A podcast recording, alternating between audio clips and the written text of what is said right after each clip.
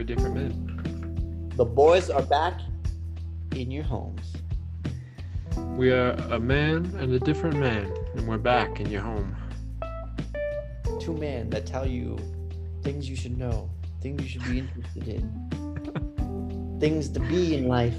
And some reason you come back. Maybe not all of you might not have come back and you dropped a while back, but you're Some here. of you heard the first episode. I can see from the numbers. Some of you heard the first episode and you were like, "Hell no, never listen." Good. forgot to look at the numbers and see how it, how it's gone. Yep, yep. That first episode probably might have hindered us. Maybe we should just delete it and then like see how the next one does, and then just delete that one. And I've thought about that actually. delete, delete, delete. Slowly delete the old episodes as we progress. Maybe we could like archive them and put them in the in the like Patreon or something. I don't know. Eh, that's not a bad idea, but But if you guys are here, we stoked as hell. stoking those fires. And we get into some good shit on this first episode of season three. We do. We're gonna talk Bitcoin, which um just saw an article. There's a theory that's started. Um, we'll see how far it goes, but uh, someone started a theory that Satoshi may have actually put the the millions of coins that he took out initially. Mhm. It's actually in a in like a locked state for someone to find and take. Like it's like a giveaway thing. You just have Oh, to like crazy. figure out the clues and then get it. Yeah. And Lord, most of it's like no, but it, uh, maybe they're onto something. There might be. Maybe he, that person, or someone comes across it and unlocks it, and they're like, "Oh my God, I got all these Bitcoin now." Um, but we're talking Bitcoin. We're talking Biden. We're talking. Well, not really, but A little bit. uh, we're talking. Throw them in there. We're talking the booty, not the booty, but the Bitcoin booty. Um, arr. Um, I don't know why you described it that way. Okay. because the Buccaneers won the Super Bowl. That's why I'm describing it that way. Um, oh yeah. what else are we going into? What did we start this conversation with? Uh, uh, gurus like like uh, social media gurus and influencers give you We get a little take. sidetracked. We get a little lost, like we usually do, and then we get back Yeah. to the topic. So, This is um, true. Three, two, one, go.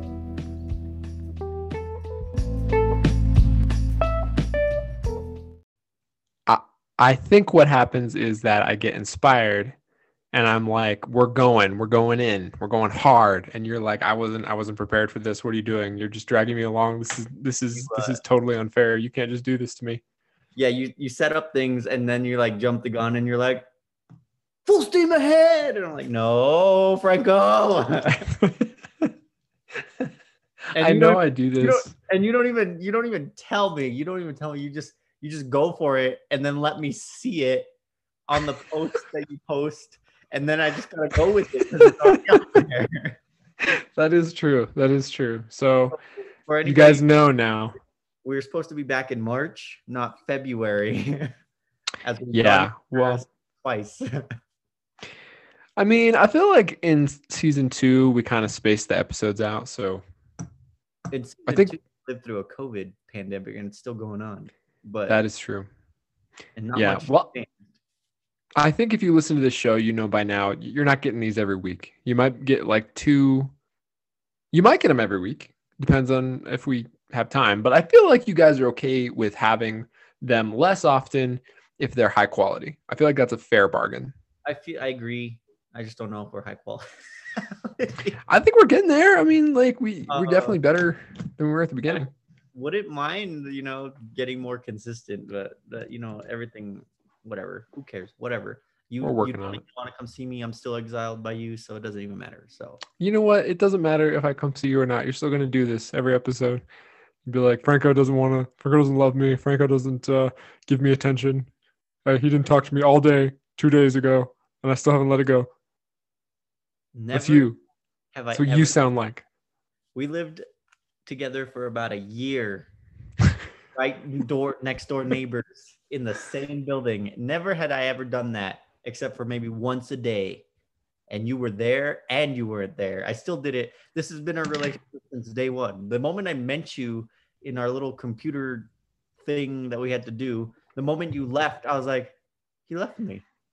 He left me alone. That's how That I first felt. time?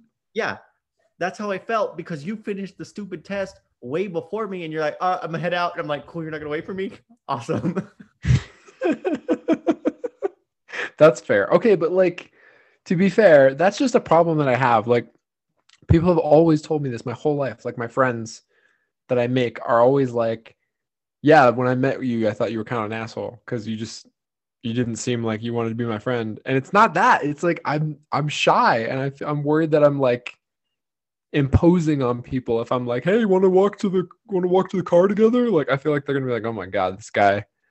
thinks that he he can just walk with me. Who does he think he is? I, feel like you do kind of come off as an asshole. That's okay. I do because I'm I'm quiet when you first meet me. Yeah, you're like, hey, I don't know you. Yeah, yeah. I, I slowly open up. Take it takes a while. You're just like an open book right away. You're just a nice a nice person. If you like people, you let them know. It's awkward for me not to. It it gets more awkward when there's not things being like talked or whatever. So I have to like jump in and like keep things going because I, I I hate it when people are just like. Well, it's hard to say on a podcast.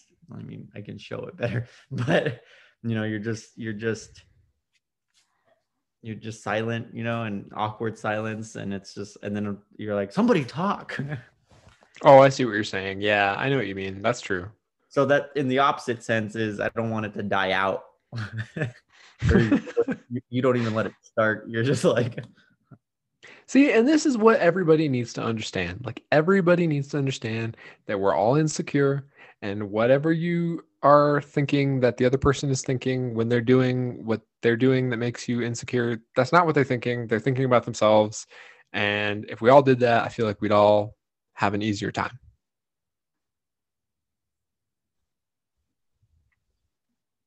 I, we're good. What? what? What? Went off on your little thingy, and I got too distracted with your stupid mustache to say even register what you were saying. You know what? You have had a mustache the entire time I've known you, and I've never said a goddamn word about it. And then I have the audacity to grow one, and I hear about it every day. I never had a mustache. I would never have a mustache. I even I shaved into a mustache as a joke and then shaved it because I was like, this is horrible. You got a little caterpillar there, and at least I do remember that. at least it looks good and decent now. But when you first started doing it, like I'm gonna go to mustache, I'm like, please let that go. That is horrible. and It takes time. now, but I still hate it. Uh, It takes Tom, it takes time to grow a quality mustache. his name Tom Selleck, I mean, he's a handsome man. Burt Reynolds. Yeah, in the Another 70s, handsome man. Yeah, I mean, but he was handsome when he was young. Another handsome man. Um, No. I'm trying to Prince. Prince had a mustache. Very Yeah. handsome. pull off the mustache. You cannot. Um, Until it gets a little more thicker, I think, and more linear. And trying I'll to think of more like- people with mustaches. a portion of your skin peeking out underneath the mustache there. It's just all mustache. I think will be good. Here's the thing about mustaches, though. You don't grow them for other people. You grow them exclusively for yourself because a lot of people don't like mustaches.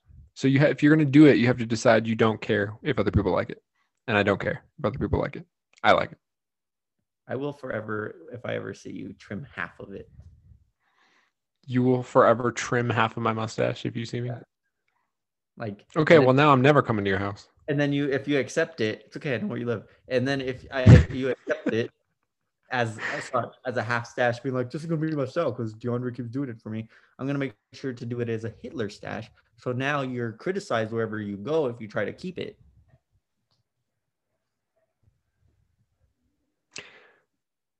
You heard it here first, everybody. DeAndre is okay with Hitler mustaches. Nope. No, don't even start putting that. All right, you know what? We're gonna talk about that too. We're gonna talk about cancel culture. Yeah, let's talk about cancel culture. Well, I didn't know that was on the menu. we we can, I guess. I'm not prepared for this, but we can. menu, but then you dropped that on me, so Fair enough. Fair go enough. ahead and cancel me on a Hitler mustache uh, point of view. My words around. But that is kind of what people do, like which is crazy. Like, you know, I mean, I just I feel like there's some things that people get angry about uh, that are reasonable, and then there's some things like that where people like just choose something that somebody said, then take it totally out of context, and they're like, "See, you see what he said?" And it's like, who hurt you? What are you doing? Look how cute you are with your little mic and headphones set up, and I'm over here just being like, my computer does it all for me. Yeah, you got you got technological in uh I should actually put my headphones on and hear like the quality setup, but maybe in college you got technological. You got deep in the technological. I've always been like that. Not even just in college, sir. What are you talking about? that like young DeAndre mode when we're wearing that hat running around in the streets in that movie. Oh, what? The movie you were in. I'm not wearing a hat. You weren't wearing a hat in the movie? Oh, I guess you weren't wearing a hat. You had that same hair though in that movie. That the hair Yeah. that you have right now. Actually, it wasn't this long, but yeah, it was. It was longer. Um, It was longer, wasn't it? I forget you used to kind of have long hair. no, like this, it's long right now, but this isn't typically like what your hair looks like. This is longer. This is the longest I've ever had it. I've, th- that was. What am I trying to say? This is longer than what that was in the movie. Anyways, anyways, we promised someone somewhere today we were going to talk about something solely other things, but mainly Bitcoin. Um, and I was going to start the episode by saying uh, something, some corny joke about Bitcoin. Um, I forgot about Bitcoin. but we sidetracked out of that, so the joke's dead. And I didn't even know what I was gonna say, but um,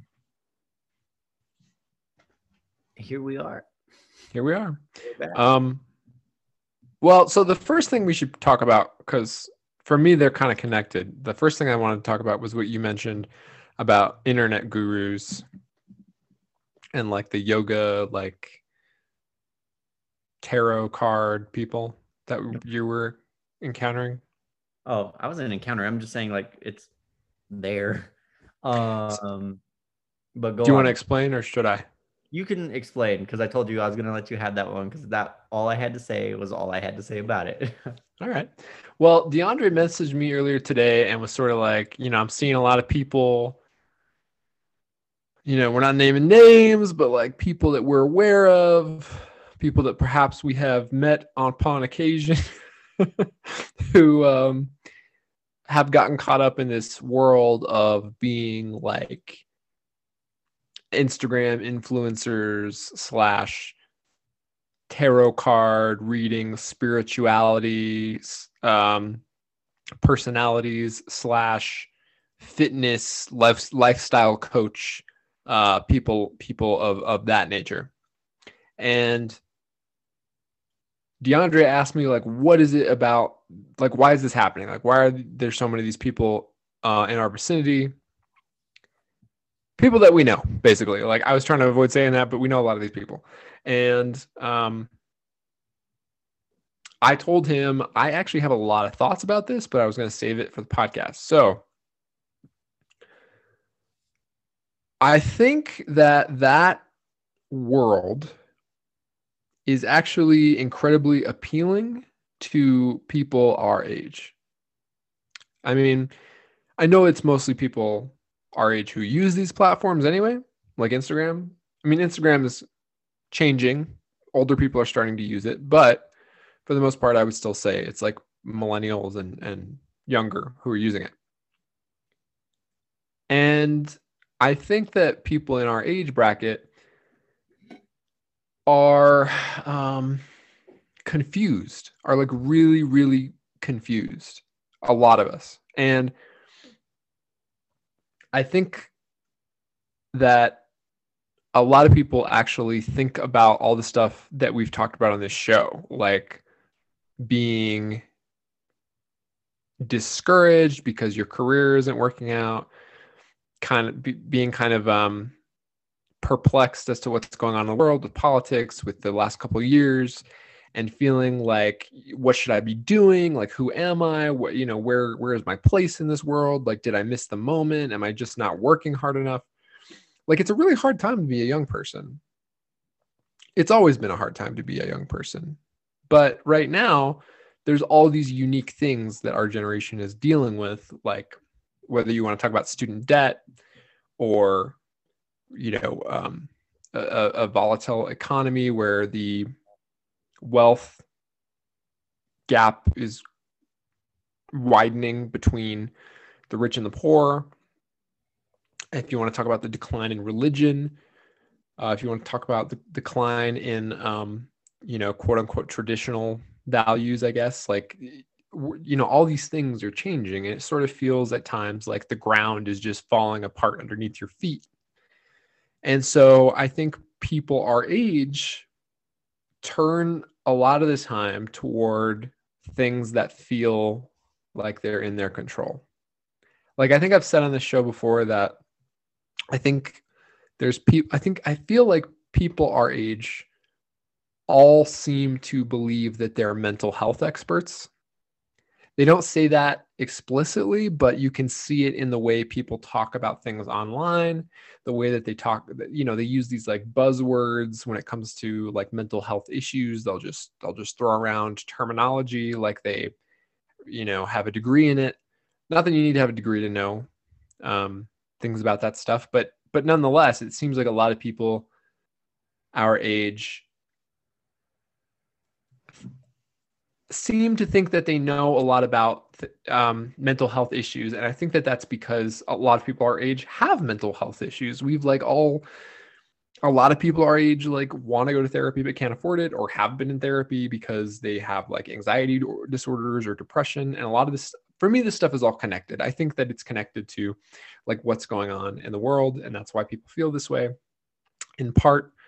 Um so anyway i think part of what happens there is that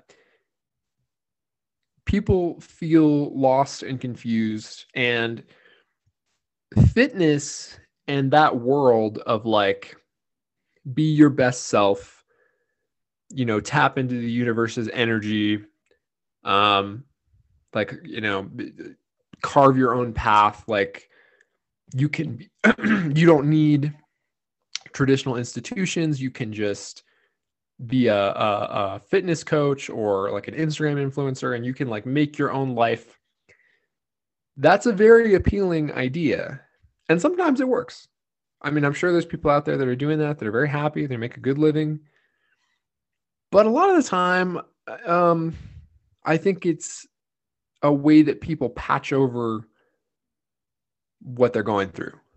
It's sort of like a band aid, uh, the same way that in the past, like religions were a band aid, or, you know, the same way that a lot of people use politics, for instance, as a band aid. They just pour themselves into like political issues that are actually kind of far away from them and they don't have a ton of control over. And they use that to channel all their energy into because things aren't necessarily going well in their lives. Um, and so I think like with the fitness stuff, and like the Instagram influencers. That's sort of what it is is like it, there's this term that I've heard people use um cuz I'm into meditation and I've listened to a lot of like meditation teachers talk about this idea of like uh spiritual bypass which is the idea that like you have some kind of suffering or like trauma or or whatever it is. Like you have some like issue that you're dealing with and basically instead of addressing it and getting into the root of it and doing the hard work of like trying to you know whether it's like go to therapy or like you know put your life together whatever the thing is instead of like dealing with it you bypass it and you grab onto this other thing and you're like this is going to be the thing that fixes it but the problem is you never actually address the thing that's wrong with you you just kind of ignore it and pour yourself into this other thing. So for a lot of people, I think that's what this is. I think it's like, you know, I found um tarot and I'm going to like be a tarot card reader and that's my whole thing now or I'm like a fitness person and that's my whole thing now. And you can be into fitness, you could be into, into tarot. Um, I think you guys know what I'm saying. Like you could be into these things. Uh, DeAndre and I both have shit like that, like that we're interested in. Like I just mentioned, I'm interested in meditation. I like, I, I like, I mean, I like fitness. DeAndre works out a lot too. I mean, we all have stuff that we're interested in and we, we can even like talk about these things online but there there is like a very specific thing that i think people do where they like fit themselves into these boxes because that's what they're doing and also because it um it, it like is, is a way in which you can get rewarded and you can kind of get community and feel like you're getting approval from people that you know because they see you online and they like say wow like you're really looking good you're really doing great um on this topic I just want to throw out a recommendation. There's the podcast I listen to called uh, A Millennial's Guide to Saving the World. And she just did an episode um, with a food. She used to be a food blogger, and she just did an episode with uh, her friend who is like a, a health. I think she's a health. I don't want to give her the wrong title, but basically she um she knows about nutrition and diet, and so she helps people with their with their uh, with their health uh, in that regard and they just had this really great conversation on the most recent episode um, about like how there's a lot of sickness in that industry. Like there's a lot of people, like a lot of those. One of the things they talk about is there's a lot of those people who are actually like these like gurus who are promoting like these different diets and, and stuff. Um, who are actually themselves like very sick, and that's why they're into it. Is they're trying to find a way to feel better and how there's a lot of those people who like they they talk one way online but that's not necessarily what they're always doing offline it's a lot of times it's just like it's a business model it's like anything else um, so that that was really interesting for me to listen to because i've been thinking about all this stuff a lot and then also there was a while where i was kind of into that stuff i mean i was sort of into like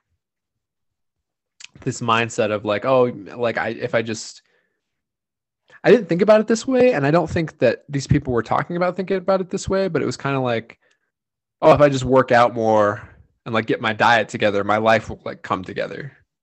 And um I wish it was that easy. I wish that you could just kind of like do a handful of things correctly and then your life comes in, into place. And those things definitely help, you know. Um it's good to eat a healthy diet, it's good to get exercise and sleep, but you can you can do all those things and that doesn't mean that you're going to be happy or healthy. Uh, so i think it's i'm not an expert. I'm just speaking from my own experience and what i think i see around me but i think it's a lot harder than that. So i think that's where it comes from. And i think this actually leads into some of the bitcoin stuff we wanted to talk about but I, I'll, I'll talk about that in a second because i want to shut up for a minute and let deandre talk I have nothing to say. we can move on from here. Okay. What do you What do you think about that? Um. Well, like I said, what I all, all I really had on that was just uh, what I my statement being, what is with all these people, like just emerging on like platforms that have gone and kind of haven't done what they were what their goals initially were and now they're kind of like here doing all these like spiritual awakenings and spiritual services, mm-hmm. I guess. Um, yeah. And I, I, you know, I was like, okay, cool. There's a few people like doing that. That's cool. But then all of a sudden, there's a mass influx of like more, and I'm like, okay, we don't need all of you to be doing like. But I guess yeah. Have, like it does interest people, sure. But it's just, it's just a weird thing that I noticed that like more and more and more keep popping up of like these people doing this and I'm just like um all right yeah i mean for sure and i you know honestly like i remember like i said i mean i kind of remember feeling that way like when i was struggling with my career path and like what i wanted to do with my life there was a while where i was like using that stuff like the spiritual stuff and the the diet and workout stuff to to like make myself feel better about the stuff that wasn't working out because I was like, oh well, it's okay that I'm not where I want to be and I'm not and I'm discouraged because now I don't have to follow that stuff. I can just be happy with this stuff. But then what happened for me anyway is like, you know, two years go by and I was like, oh shit, I still want that other stuff. I just, but now I haven't worked towards it. I just kind of, I just kind of like stepped away from it and thought I would be fine because I had these other things. But it turns out these other things are just kind of like a, a sad replacement for what it was I really wanted.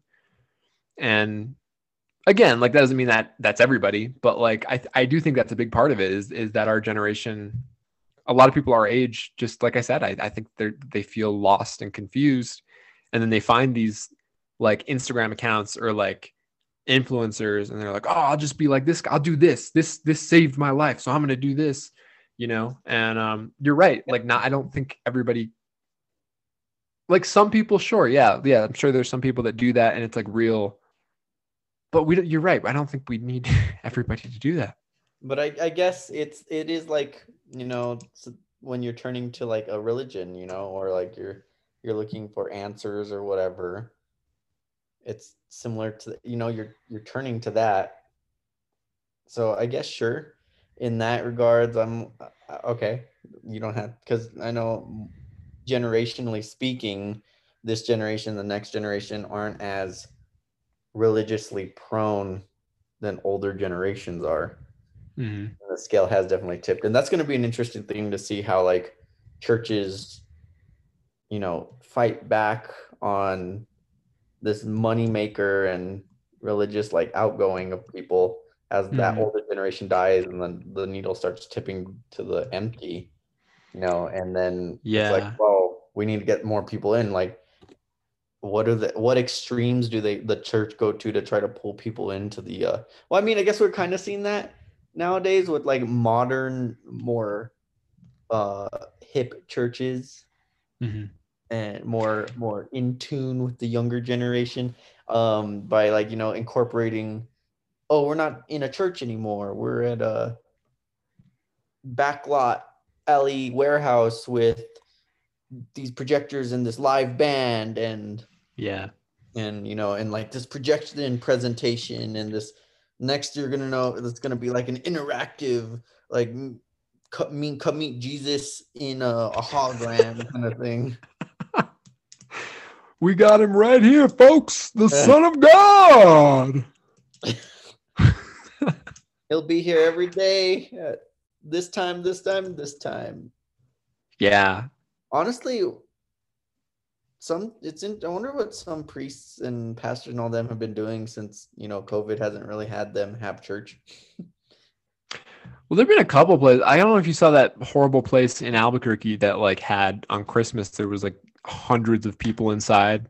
Yeah, I know the mass that like people going against orders and stuff, but like I wonder like the ones that are just chill, you know, being like, oh, okay, well, this is what it is. Like, what did they go off on vacation somewhere, or they just, you know? That's a good question. I don't know. Yeah, I wonder how many churches have survived or had to close. I feel like I kind of wrote about this in a blog post the other day. I feel like I'm seeing a lot of millennials actually become like Christian lately. I think it's kind of the same thing. I feel like I, I don't know. I feel like people are confused and yeah, and turning to things uh, it makes sense the way you yeah you, we talked about it. Like it makes sense. Um, yeah. So cool. I'm glad we kind of talked through that one. Me too. Uh, what else you got? So, um, shout out to uh, Andrew Yang, who DeAndre and I have talked about a bunch, but he's running for mayor and he recently had COVID. That's true. And did I ever bring it up on the show that I had it too? Oh, yeah, we should talk about that. So, DeAndre also had COVID. Um, because I was just thinking about it in the back of my head. I was like, I remember telling you like I had a cold on one episode and stuff, and then ended up being COVID. Um, yeah, do you guys remember in the last episode? okay. So I just remembered we haven't talked to them in a minute. The last episode that we did, you guys, if you listen to it, you hear DeAndre a couple times mention that he has a cold, that he's going to get a test. He doesn't think it's COVID. He's like, yeah, it seems like it's just a cold. No, it was. It was COVID. And we, we he didn't know. and he had actually come over to my house like two days before to drop off some presents and he didn't come inside, but like um, Monique and I kind of freaked out and we were like, oh, maybe we have it too. And so we got tested. We were both negative, but yeah, DeAndre had it. And I, I, well, do you want to tell him what I did? Ostracized me, exiled me. that is about what I'm talking about. Cut me you know off from all, about. all communication of what any kind. And it, I didn't communicate with you at all while you had COVID. Is that right? not a single moment. In, that two week period you're like i'm not going to hear from you because i'm afraid i'm going to get it through the phone and then i have to test every time i talk to you on the phone. Because basically that's what you did. Don't even don't even don't even laugh about it because this is a serious situation. You got tested without even coming in contact with me sir. You had, had no in, interaction with me whatsoever and you went and got tested because I, of me I do still laugh sometimes about the text that you sent me because I was like, I was like, I'm getting tested just to be safe. And you were like, What are you talking about? You're like that guy who's doesn't who's what did you say? You're like you're like that guy at the club that the bouncer won't let in, but you're like, whatever, I didn't want to go in anyway, but then you still try to get in. yeah, that's, uh, that was that's paraphrasing what I said, sure, but um yeah, Franco went and got tested. Also, you're making it seem like I walked up, coughed on your wife, and then like left. That's true. That's not what happened. I I was safe. I knew I was like had a cold, which I thought was a cold at the time. So I wore my mask. I made sure to keep everything clean. I didn't yeah. walk in. I didn't hand it to her. I like, you know, here here's this for you guys. Boop, and then left, and was oh, more than six feet away and everything. And so mm-hmm. he was very safe. Yeah. So yeah. Um, but I had it. It was mild. I lost my I knew it after the cold turned into something a little different where my senses started like feeling like they were like burning and like a I don't it's a it was a weird sensation. Um and I just couldn't smell anything but I thought it was just because my nose was stuffy. And then once it cleared up, I had no smell and no taste for a few days, and that's how it it went. And that's how I knew. And then also I had gotten the test results back, and I was like, well, I'm positive, so now I'm I know I had it. Um, and then of course the next thing was like, well, how do you know you have it? Well, because I have the symptoms. that's that's not normal symptoms. I mean, it's true when you have it, you'll know like, oh, oh, that's that felt like this, but it is different. Um, so yeah, and then I made I managed through, but Franco basically exiled me and for good reason because you know, you know, I couldn't come over or he didn't want to speak to me or deal with anything because he was afraid that in any sense he was gonna catch it from me. I was like a leper to him. I I that well, that is kind of true. I did do that. Also, though, I had supplements delivered to DeAndre's house because I was. Oh, I think yeah, I freaked so out actually, more than you did. I, I should I should what? Hold on, hold on. I, Let me. Okay. So I should commend Franco for this part because um he did actually take a, a, a strong stance that I did not expect when I told him that I ended up having it. And I was like, hey, I came back positive the strong stance being him getting tested for no reason, as well as um, he was like, I'm gonna DoorDash you something. I'm gonna DoorDash you supplements. I'm gonna DoorDash you like things that I think you need, blah, blah, blah. And I was like, yeah, sure, whatever. And the next thing I know, there's a knock on my door, and I had like a bag of, of goodies from Franco. And he's like, Did you get them yet? And I was like, What the heck? yeah, I think I sent you zinc and did I send you vitamin D too, or did you? I think I ended up buying the vitamin D. I think you bought. Okay. Yeah, uh, I sent you the zinc. But, yeah, I think I think I panicked more. I don't think you panicked really at all. I think I freaked out more than you did. As you usually do, and yeah. Franco has That's had true. so many panics over the, the pandemic on just for no reason or very little reasoning and weak weak proof or or just his mind took it and ran with it and planted that seed and sprouted more than 100 trees um and every every time like during 2020 and it kind of just like filled over when I ended up actually getting it. And you know, like he's already in overdrive because he's like, I don't know anybody who's really gotten it. Oh, I know this cousin of a coworker of this a sister who'd gotten it, but that's about it. And you know, it was away from him. And then it's like, DeAndre has it. That's too close to home. And I was like, I'm literally the furthest away from you. I could be a stranger too. um and like it just kind of boiled over for him and he went into overdrive and i'm pretty sure you probably cleaned everything even though i wasn't it's like my essence had to be sprayed away Oh yeah, I cleaned our whole house. I Oh was like, God. He gave us a cutting board for Christmas, which was very nice. It says our names on it. I washed that thing so much. I like, I, I washed it like three times and then I wiped it down afterwards and I sanitized my hands.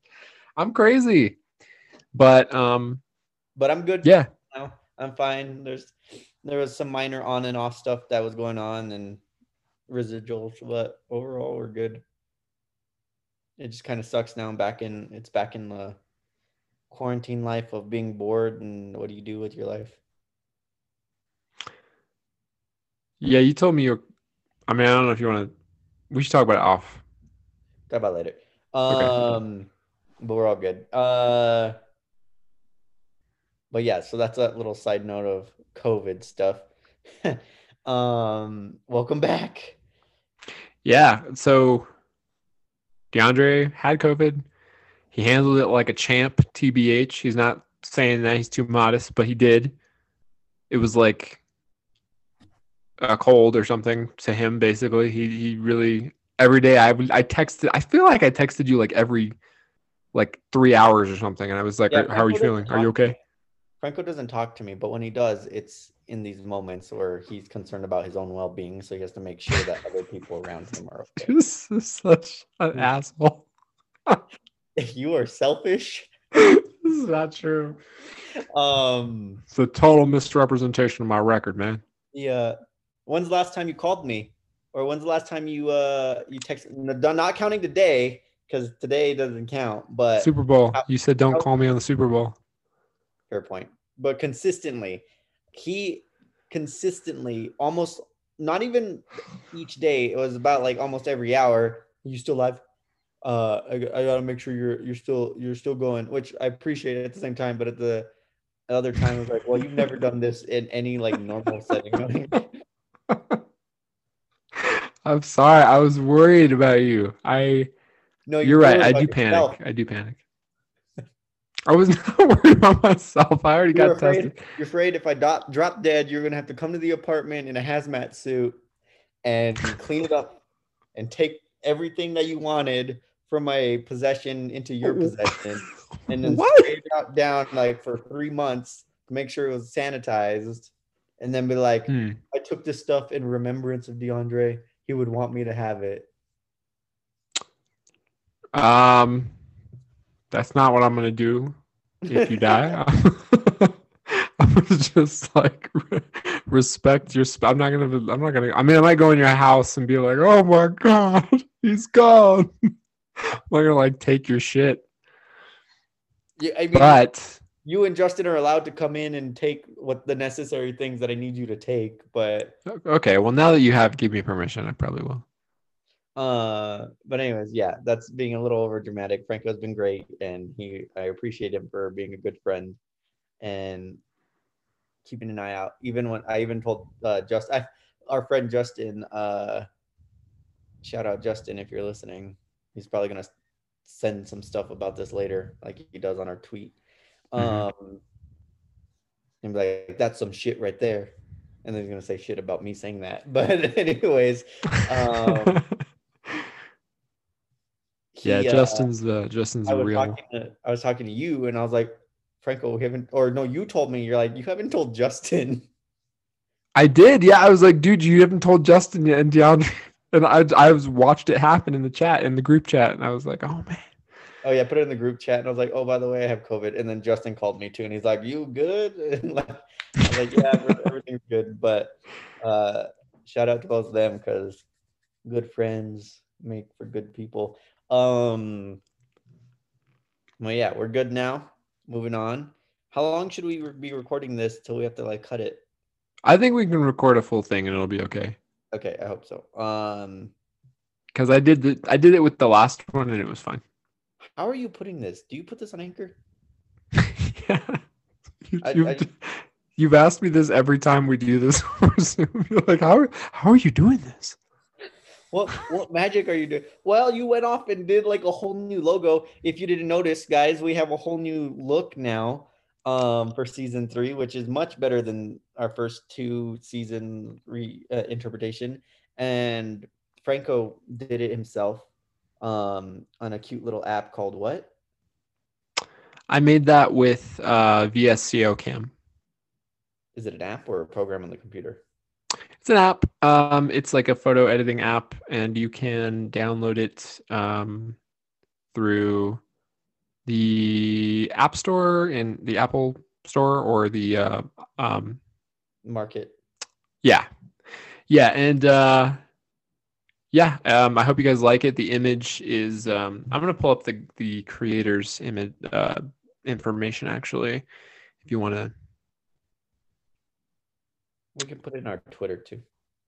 Yeah, we'll we'll we'll, we'll tweet that out. Thank you, Tim. But I hope you guys like the new logo. Um, it felt time, kind of just felt like time for an up for an update. So I just kind of like sent that to DeAndre on Saturday. I was like, "What do you think?" And we went back and forth a little bit just a little comment as we're getting into season three and fixing some issues. Either mm-hmm. stay away from your mic because you're you're peaking on my end and it's cracking and making awful noises, or you can tweak on your mic. I'm pretty sure there's a little adjuster that you can use. Um, like, do you see the light on the the side that's facing me? Yeah, that little light you should face the mic the other way. there. So now you can see that light and it's supposed to oh oh or is that the light? That might be the light. That's the light. Yeah, it was on the other so, side. So yeah, as you as you're talking to it, it should turn red or a different color when you're peaking so you can tell that you're you're peaking on the sound. Okay. Um, it's good to know because I have to use this mic for three shows now. Yeah, and um, so you should you and you can be able to you know the little dial there. You can adjust it for your peaking, um, so you're not having like cracking and stuff with your voice. This one or this one? The this one, right? One. Yeah. Okay. I mean, how's this? Can you hear me from this far away? Yeah, I can hear you that far away. Um, but I was just I, I had to get you because more of your voice is becoming more of a crack and less of a what are you saying? Okay, I don't want to break my mic, so. yeah, it's a sensitive mic. You don't have to get that close. Um, it's my so, posture is the problem. I I hunch. Yeah, fix your posture. Put get one of those strap things that hold your shoulders back. What are you talking about? There's a thing that like that it's kind of it's kind of like a bra, but it's like it straps to your back and holds your shoulder blades back. So instead of you like this, it like keeps you like this, like a straight posture rather than a hunched over posture. So there's something that's like a bra that holds your shoulders back. Is that what you're telling me? Yeah, like it. It there's nothing in the front. It's just like really, it's like a strap that straps here, and then in the back it like clips together and holds right behind your spine. So like oh, I've yeah, I've seen those things. I know what you're talking about. Yeah. Anyway, I don't think I'm at that point yet. I don't think I need that. I just need to. No, you have your little Wubby toy that you've had for like three years, but you're not at the point of this. I don't need that anymore. Good. I had for for people who don't know, I had a, a back massage tool that I called my Wubby that DeAndre makes fun of. I don't know. I don't need it anymore. I fixed that. What do you mean you fixed that? It was a stress. I had a stress spot on my back that would always hurt when I was stressed. Oh, okay. How did you fix that when you're still stressed? I just stopped being stressed about those things. Oh, oh, so the stress is going to show up somewhere else now. Is what you're saying? Yeah, now it mostly shows up. I just get I just get headaches when I'm really stressed. so it's, it's a different problem. oh my god! Oh my god! I have fucked up friends. Yeah. People with migraines and people with depression and other things, and I'm just like living my life. it's hard out here for a podcaster. it's hard out here for everybody. Um, so all right, enough bullshitting. Let's get to Bitcoin because there's a lot to talk about in Bitcoin. Um, and we could talk about the president as well in Bitcoin and Yellen and all the things that we need to talk about because people are here because we didn't post anything else today about anything else other than the fact that we're going to talk about Bitcoin. We should have said that on our on Yeah. our our posts, but here we are talking about Bitcoin. DeAndre and Franco are going to get better at focusing on topics instead of going on five different topics. But That's right. granted, this used to be about half a show about movies and then the other half about certain topics of the day or week. And COVID blew that out of the window. So here we are. Yeah. Now we talk about Now we're just another shit. generic podcast that you guys know about. And there's probably like 18 other ones just like this. But who cares because they don't have us. That's right. You you show up for us. Now Yeah. you're right. See, that's how we get off topic. We start talking about stupid shit like that. Okay. Bitcoin. And- what were we saying? Yeah.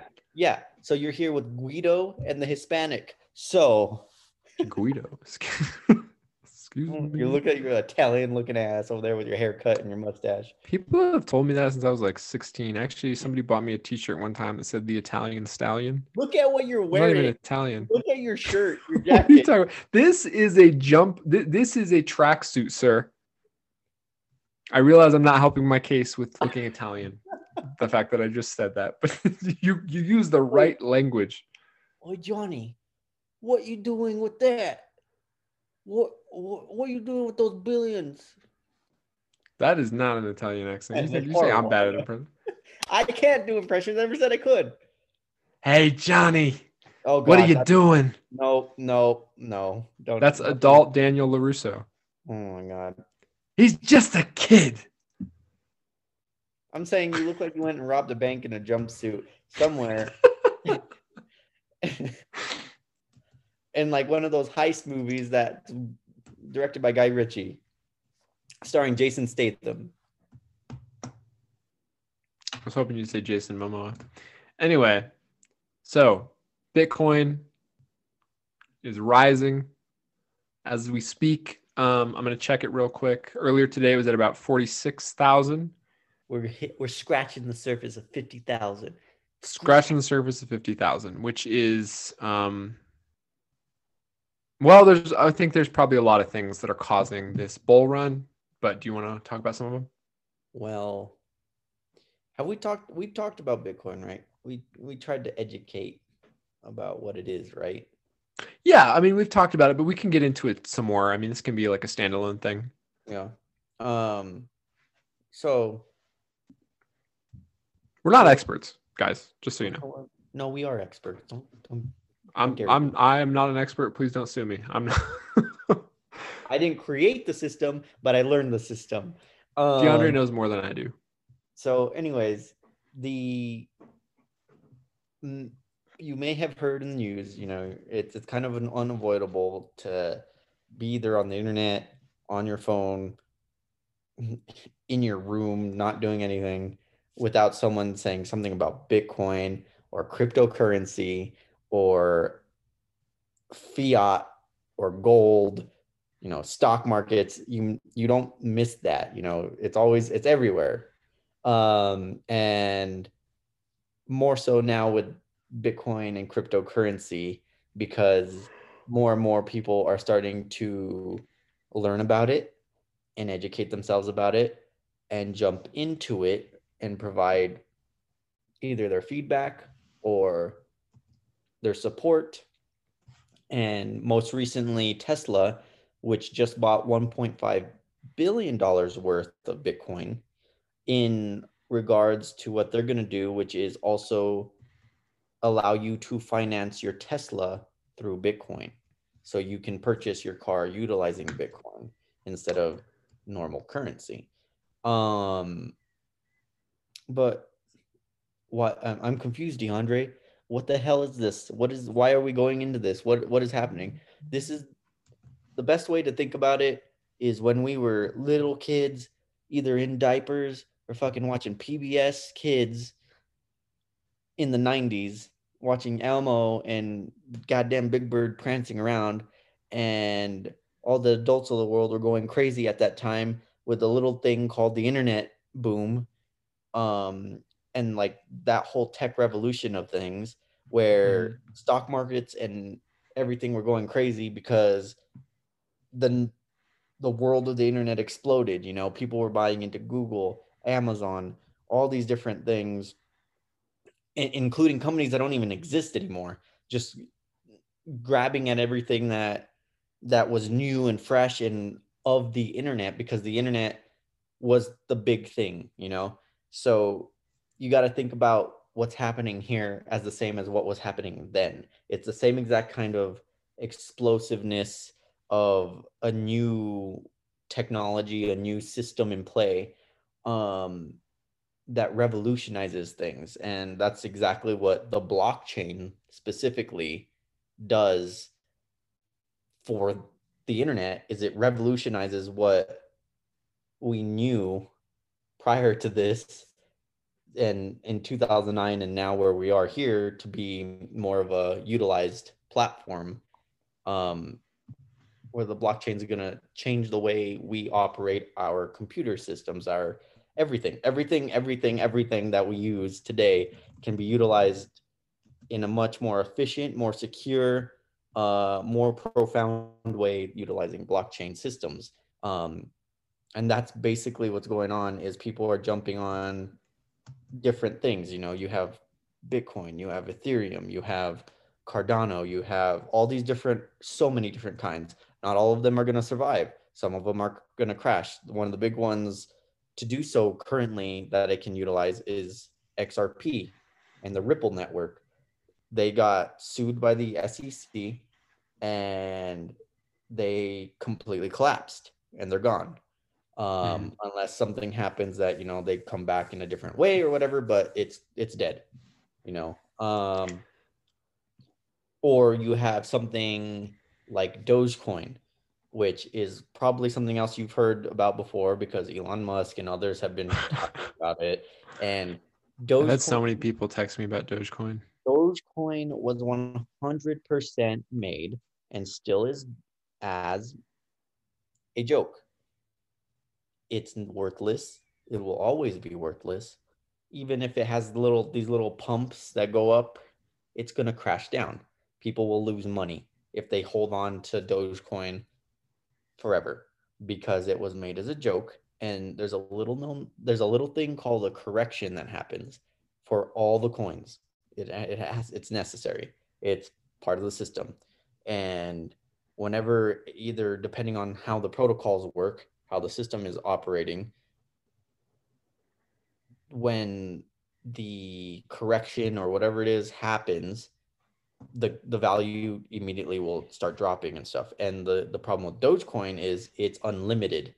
It will you can mine coins every day all day for the the rest of our lives and beyond because that's what it was meant. It was meant as a joke to be like oh yeah like bitcoin it's an un, it's a limited uh, supply blah blah blah um, so someone created the the most worthless coin, but people when they jump on it immediately they can what's called a pump and dump they can rise the number up very quickly and take quick profits and then take out those profits and that number will crash right back down or worse and then mm-hmm. the people that were not smart enough to pull out now lost more money than what they had in um so there's there's a wide ranging things, and it's just I could go on and on and on and on and on, and maybe I'll create some sort of master class to talk about it.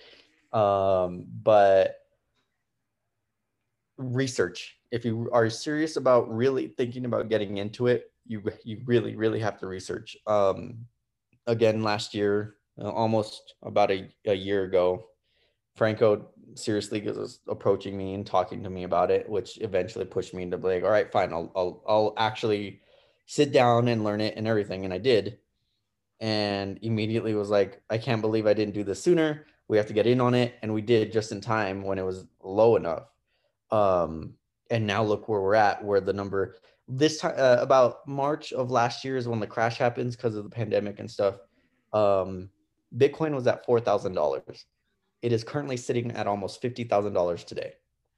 Mhm. In in less than a year, it climbed that. Um, that's not to say that it won't crash. The crash is coming. It's it's it expected because again, the correction happens. It has to happen. Um, and there's what's called the halving. So every four years, Bitcoin itself is designed to cut the amount of coins that can be mined within the system of the blockchain that it has in half.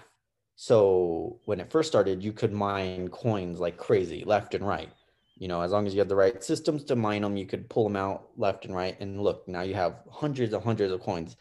And let's say it was 100 coins you could mine. Well, now in the next four years, now the same amount of time would only garnish you 50 coins. In the next four years, 25 coins. And it's going to do that every four years till it finishes mining all the coins that it exists on that platform. It's limited, it's designed to end. But that's where the value comes in is that there's only so much of it to go around. Um, Which is the opposite of the US dollar. exactly. Or Dogecoin. You could actually Yes. associate Dogecoin with the US dollar. You can print the, the dollar all day long every day. And same with Dogecoin. You're going to be able to print that all day long every day. Um, eventually, it's going to become worthless because there's more of it than what you need. And that's how things crash. And that's how you become Venezuela. And that's how you lose control of economies and, and structure. And you mentioned a minute ago, like, you know, encouraging people to go and research this. This is what I'm I mean in that it kind of connects to what I was saying before about like these groups that people find. I think um Bitcoin and cryptocurrency can actually in some ways I'm not saying I'm not saying it is just across the board, but I think in some ways it can actually be kind of an antidote to some of those things because No, it, it, it is an answer. right. So I, I think I think it's like what what I mean is like I think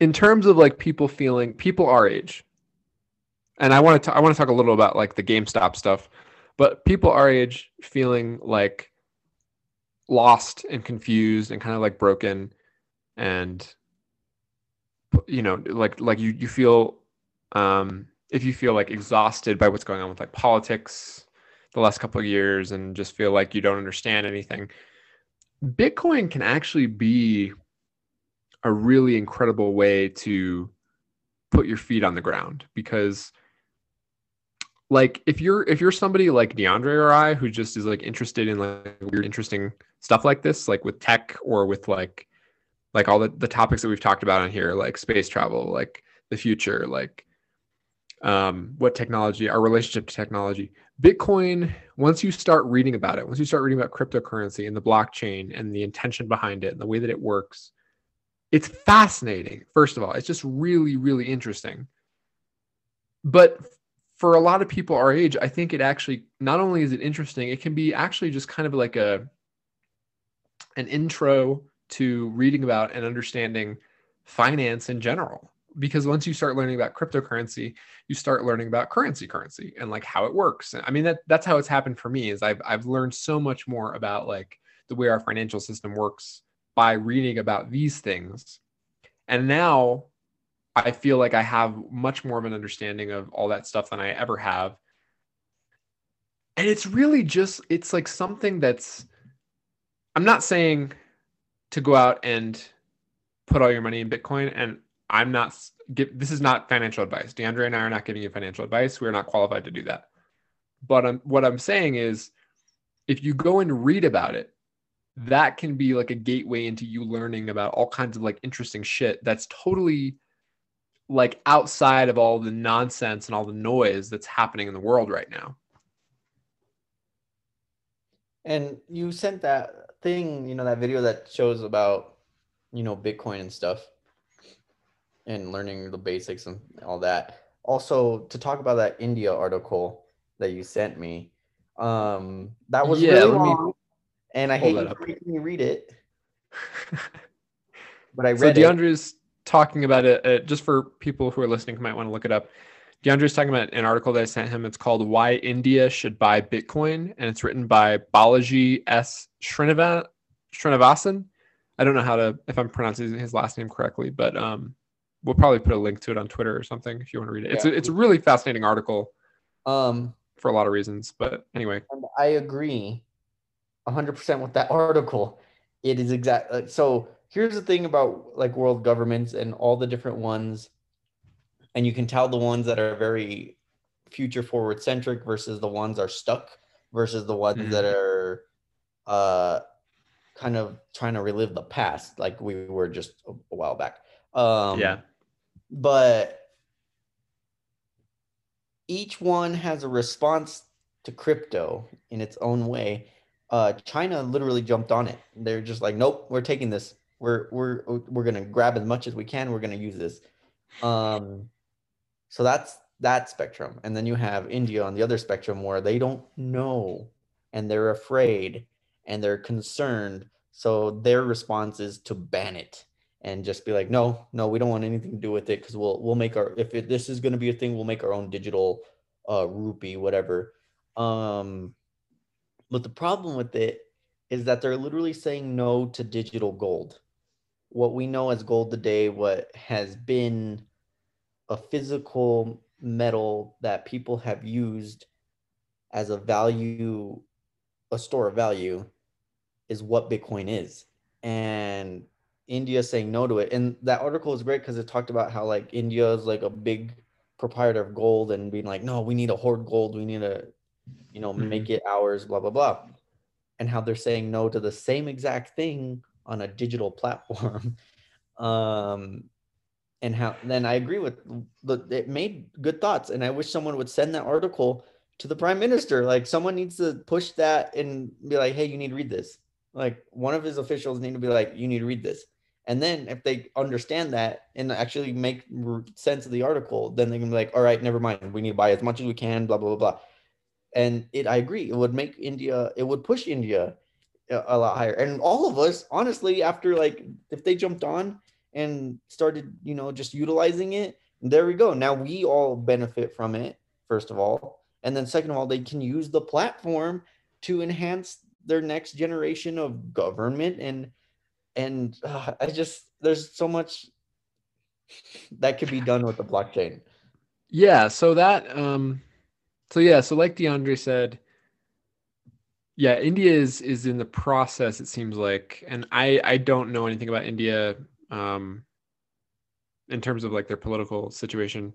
Also, it's not like everybody uh, most people are for it. In India, the people of India are for Bitcoin and cryptocurrency. I sent you that Yeah. Reddit article that someone has Bitcoin and they're going to have to sell it because he's afraid that the government is actually going to ban Bitcoin, which means he will be illegally having Bitcoin and he doesn't want to be illegally. So that's yeah, that's what I was gonna say. Is it's it's a really for, for just from what I've read, just from this article and the this Reddit post that DeAndre shared with me from this man who's in India who holds cryptocurrencies and is getting rid of them because he's afraid of what's going to happen to him. It's a really terrifying situation for the people there who own it, and and really just again like probably a bad thing for the country. But um, again, I don't know anything about India's political situation outside of like some small things that I've Here's- read, not very deeply into. Great thing about like blockchain and these this this new utilize this new the new new the new normal that will be a normal and anyone who's denying it and thinks who's like the Peter Schiffs of the damn world who don't believe it if it's true um they're gonna get left behind. They're gonna get stuck and then they're gonna try to play catch up and then they're gonna die. Um it's they're old okay man. It's it's it's just the, the way life is you know? There's two certainty certainties in this world death and change and this is the change that's coming. Yeah. So um but um, what i was ahead. saying was that india Venezuela. Venezuela has utilized Bitcoin in order to survive and keep their government going and the people having income to actually use instead of their inflationary um, currency. They're utilizing, they've utilized Bitcoin and cryptos to survive. You know, it's also something that interconnects the world. Government it is, it's a global currency. Yeah, it well, yeah, the currency is global, but the, the system of blockchain can be utilized for the US government, for the Chinese government, for all the governments of the world. In, and, in and what I mean, yeah, and you're right, but what I mean is is like it's a it's a what I mean by when I say it's a global currency is like it's it's global in the sense that it's not allied to one.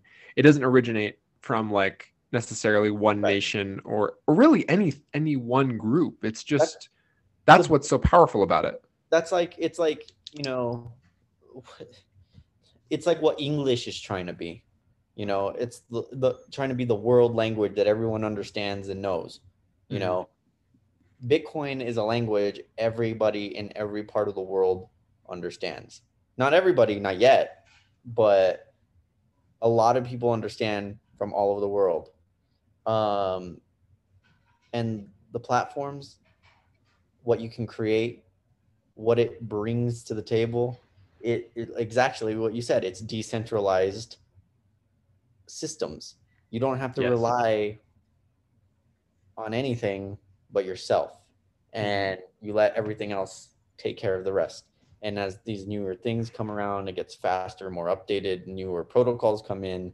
you know they're all different but it's we could literally talk about every single one i could talk about then the bitcoin bitcoin's the biggest one because it was the first Bitcoin is what was created out of the first blockchain system.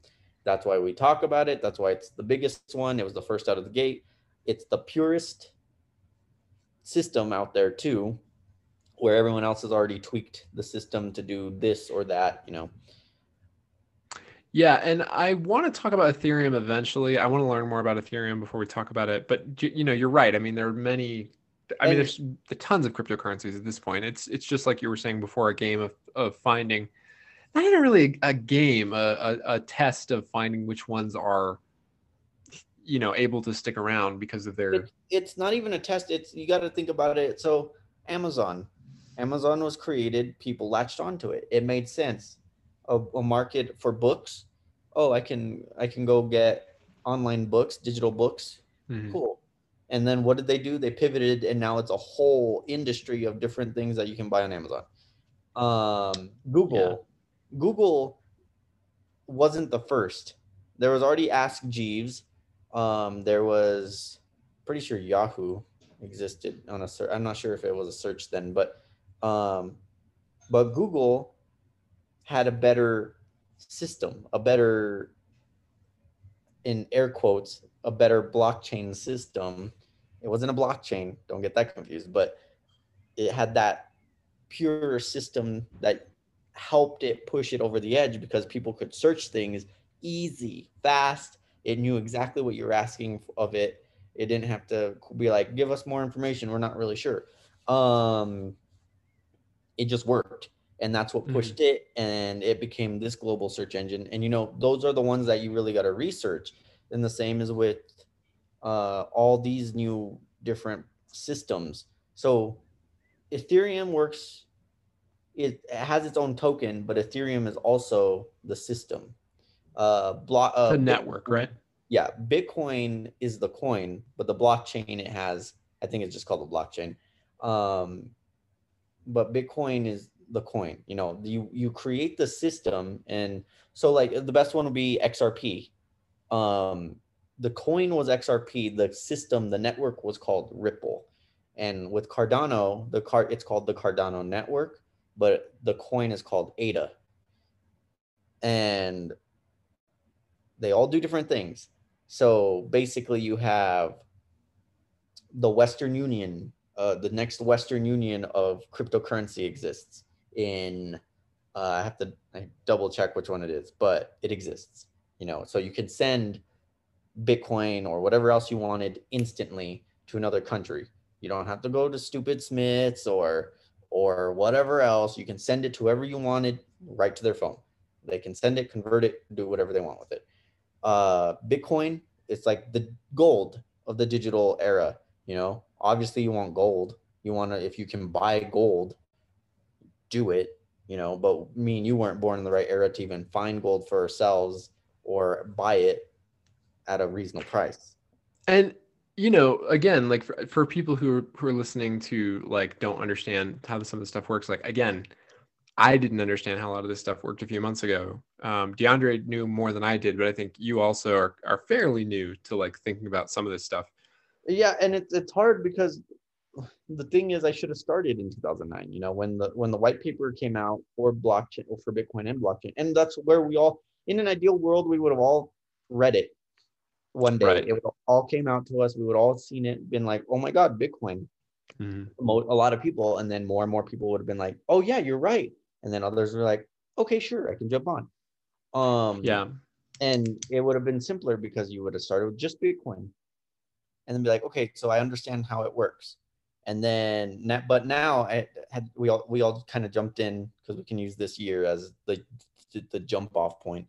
Yeah. Uh, there was already a bunch of coins. There was bitcoin ethereum uh, compound maker all all these different ones that exist. They they all do different things or similar things but in a different way. And that's what ethereum is going for is being bitcoin but in a way that utilize and it it's working so far the system the defi network um ethereum's searching seeking out to be basically what we would know as our next generation banking mm-hmm. um, in our financial systems, our services. That's what we would utilize is the Ethereum system and the DeFi network. Um, DeFi stands for uh, decentralized finance. You know, instead of going through a bank, instead of because there's so it's hard to like try to even like go down the list of things. There's just so much, but it's hard to break it down for for normies because we were but, normies five minutes ago, but now we're now we're like deep in the soup. Yeah, um, and to really understand it, you got to go back to school with it and just know that it definitely much definitely emulates the 90s tech boom the 90s internet boom that existed it's a good comparison That's, that is exactly where we're at so if you're not getting in you're and you're like oh well we'll see where this goes and 10 years down the road we're already in it you missed it it, it already you already we're already here. You can still join, but you're not going to get the big gains that we all did now. Right. Um, and you said a minute ago about gold. Like this is one of the things that when I this is sort of what I mean in terms of things that I learned about through cryptocurrency. So gold is is um considered essentially like uh, safeguard against yeah, inflation. It's, it's, a safety net because, at, just like Bitcoin, we know there's a limited amount. We exactly. The, and here's the difference. Here's the major difference between the two. For gold, so similarities. So before gold, before you get into that, because I know you're gonna before you get into that, I, I just want to break it down to the simplest level of like yeah, go for it. Gold exactly what you said. So gold, the reason gold is valuable is because of its rarity, which means that there's exactly what you said. So there's a limited amount of gold. There is not a limited amount of dollars because they keep printing dollars. There's way more dollars than there is gold. That makes gold valuable. The fact it's not so, you know, I mean, like, I don't know. I don't think I'm the only one that thought this. I, I didn't really understand why gold was so valuable. That's why. That's that's part of the reason why. Bitcoin, in terms of cryptocurrencies, Bitcoin was the first cryptocurrency. Each Bitcoin has a unique, you know, I'm just going to put it into layman's terms. Like it's basically just like a unique digital fingerprint. So each Bitcoin is unique. Um, and we can find them on the internet. We can see where they move around through the blockchain technology. Now, the fact that they so so that's that's that's the way to start thinking about it is that Bitcoin is like DeAndre just said, digital gold because it's rare and it was the first one. There will be other cryptocurrencies, but Bitcoin is going to be increasingly rare because more people are buying it because it was ahead of the curve. There's a lot of reasons. Um, it's it, quite frankly, it was a brilliant design, and so like once you have that piece that you understand that this is on its way to being like the digital equivalent of what gold is in physical currency that's a really good way i think to start understanding just cryptocurrency in general and like how it's what it's aiming for and how it's going to work. Yeah. Um and so to go down the tent what i was saying uh they're both limited you know quantities but we don't know how much gold is out there on our planet. Have you been That's to right. the the core there might be we might be living we might have a gold core and we don't even know. Um but we just or it's limited because we've only found so much currently but there could be so much more somewhere else. Mhm. um we know how much is ending of of um bitcoin. And one of the big questions that people ask is like well if it's a decentralized system and there's consensus and consensus being you know a mass group of people coming together and saying we want to change the protocol of bitcoin. We want to add um 20 more 20 million more coins to mine for bitcoin. And that's some people's argument being like well it's a computer system. It's code. Can it, we can just go in there and agree that we can add more it's not un, it's not limited if we can just go in there and digitally add more. N- no you can't. The way blockchain works the way the system is designed it will fail.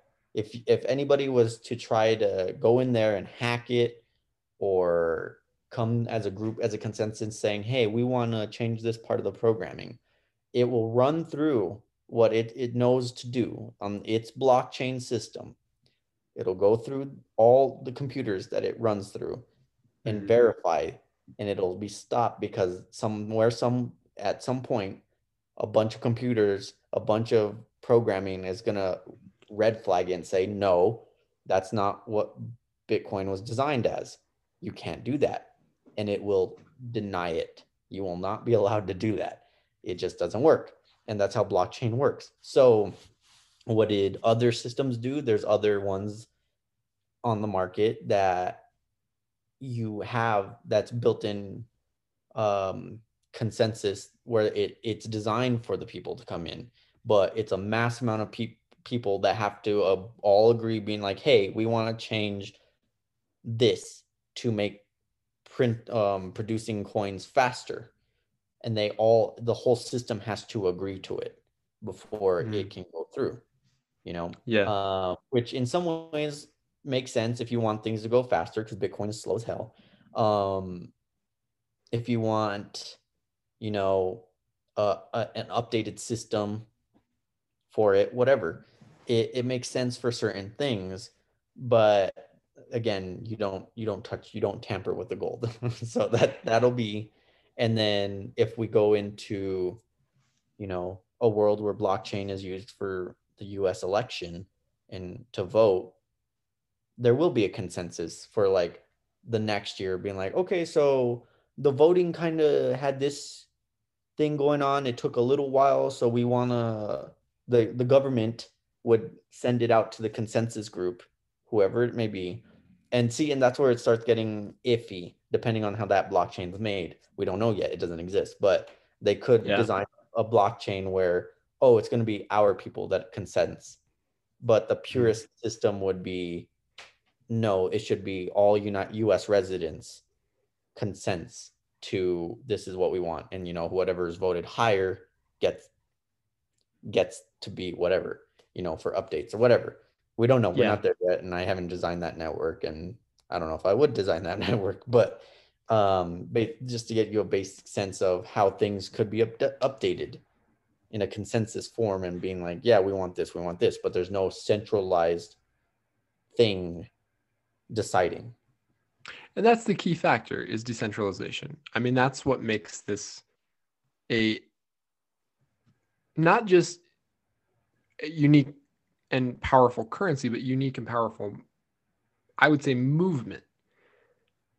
it it's not again, it's not controlled by anyone. It's not owned by anyone. Like the no one, as DeAndre just explained, can print more Bitcoin or you know, Or- um, say or- we're gonna no one can also they can't print more bitcoin they also can't hack we'll say more bitcoin they Mhm. can't counterfeit it you know they can't be like oh this is a real bitcoin this is this is real because you fed that into the system the system's going to be like no that's not real bitcoin.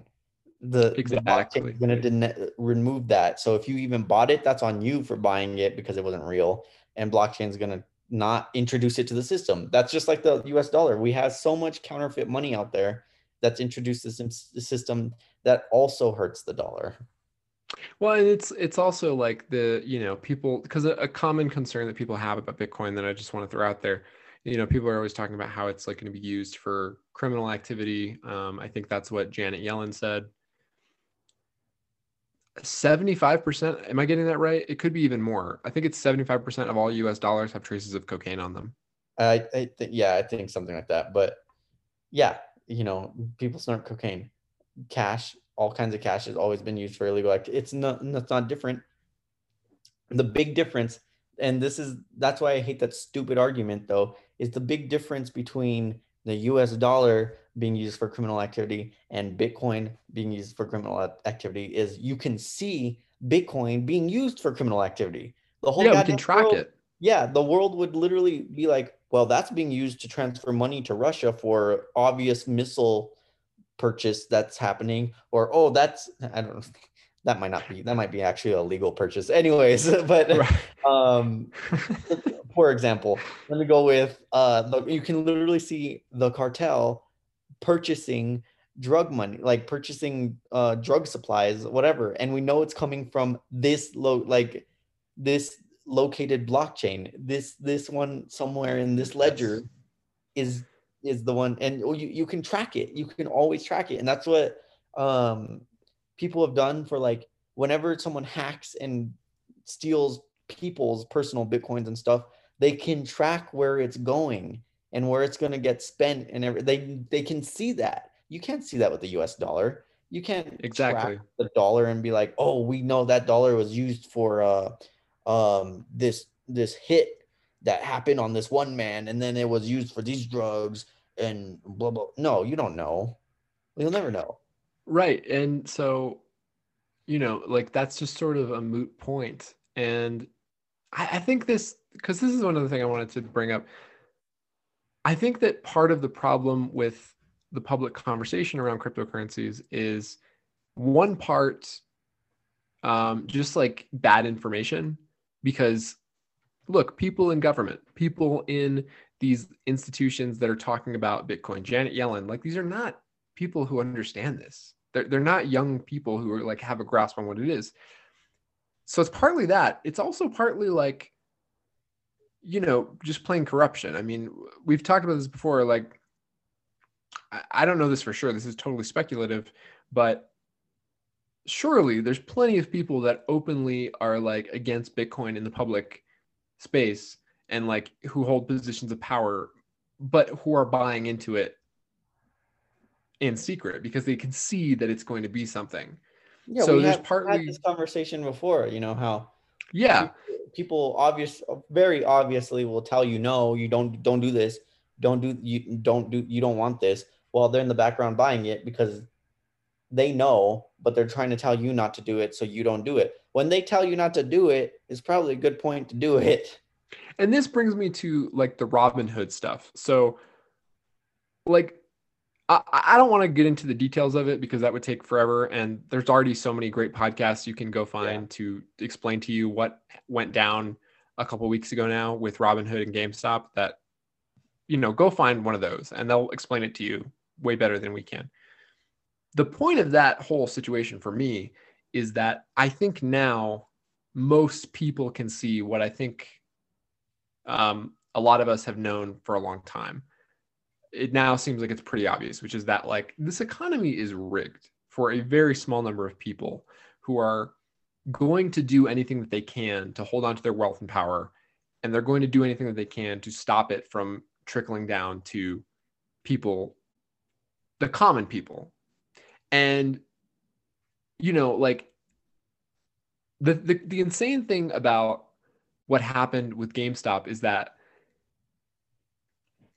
they actually did manage to interfere. And like, I saw somebody make a really good point, which is that like, if, if these people were smart, like if the people in charge of like legacy institutions, these hedge fund managers, these like people, these people that are like living in mansions and living in you know locations that are like on the edge of society that are th- these incredibly wealthy people that just basically have everything that they could ever want if they were smart what they would actually do is just let a couple of these things happen where like the little guy gets something. They would just let him have something but they can't even do that.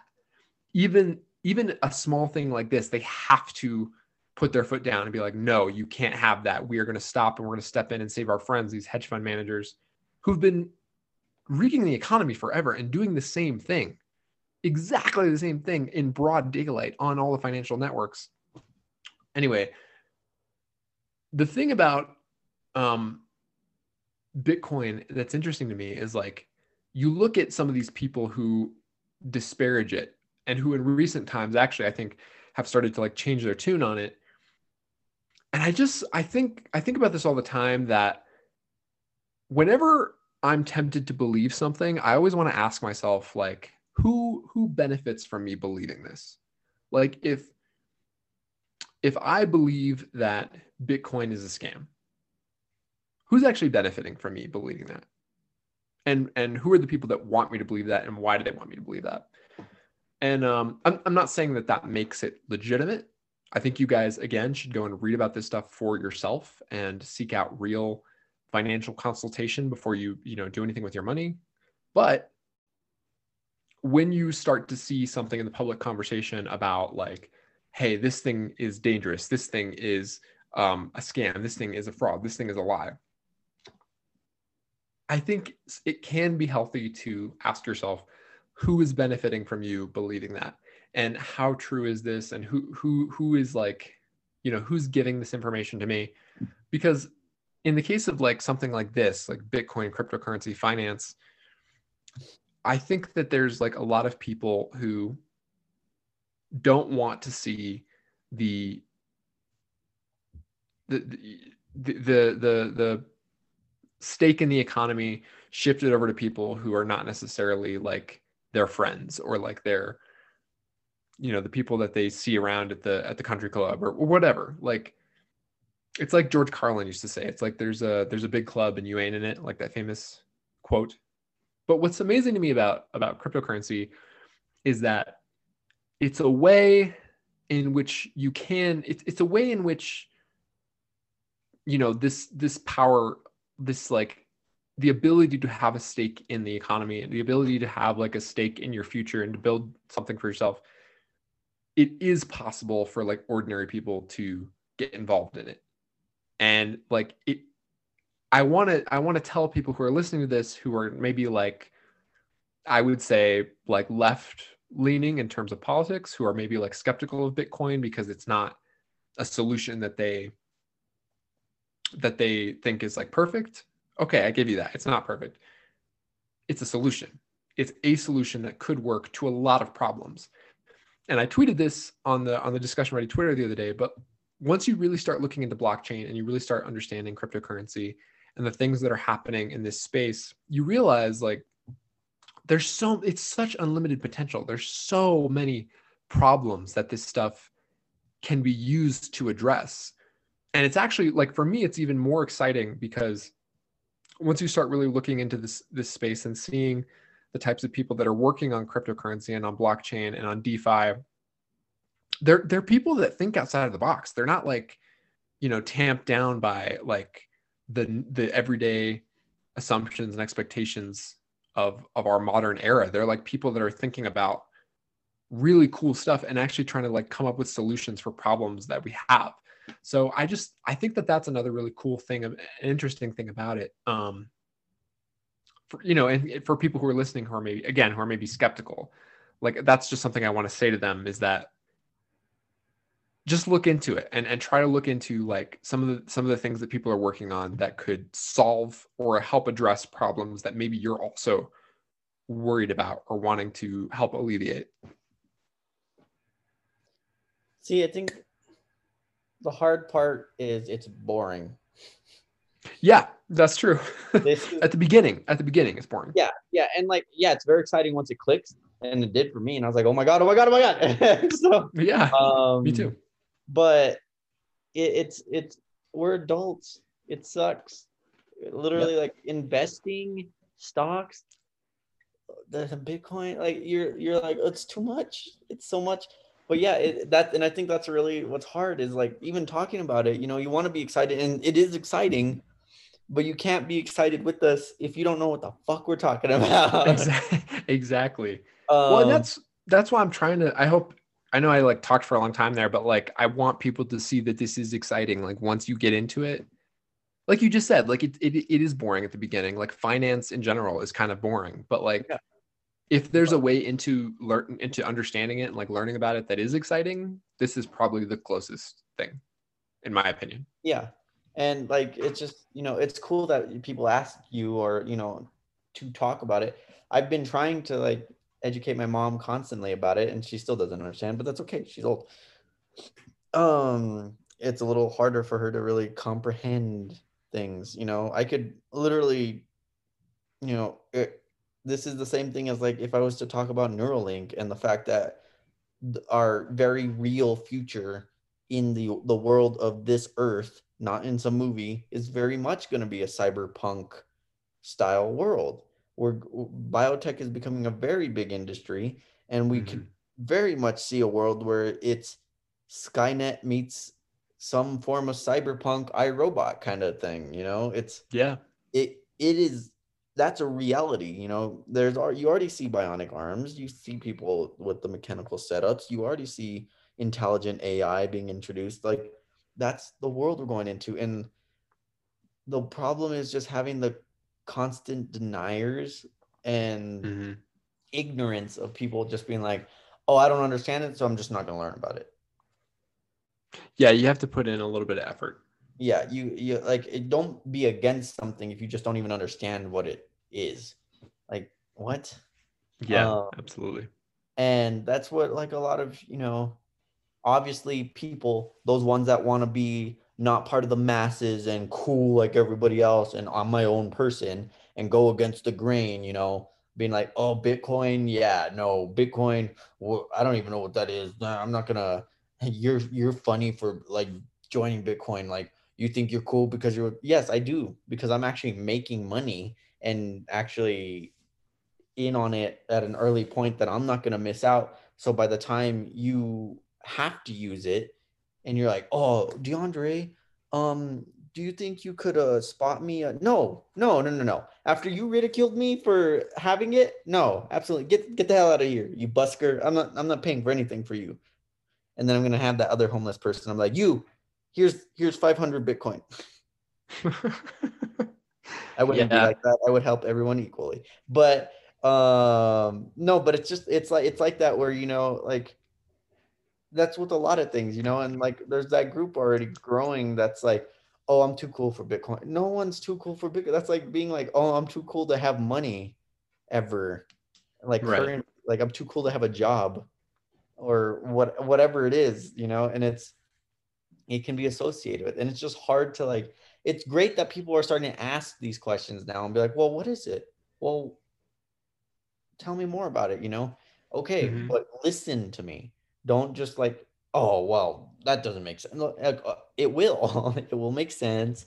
We can like let, let's discuss instead of bashing it and then you can get in on it if you want or not. You can live your life the way you want. I don't care. But um it's just it it really is like you use the internet. Everybody uses the internet. It's not something Mhm. everyone uh, mo- most if not everyone has has used Google and Amazon and all that. They didn't the, and of course there's those those ones nowadays too that are like, oh, I'm too cool for Amazon. No, I can't use Amazon because it's a big corporation and they they do bad things, you know? Um Yeah.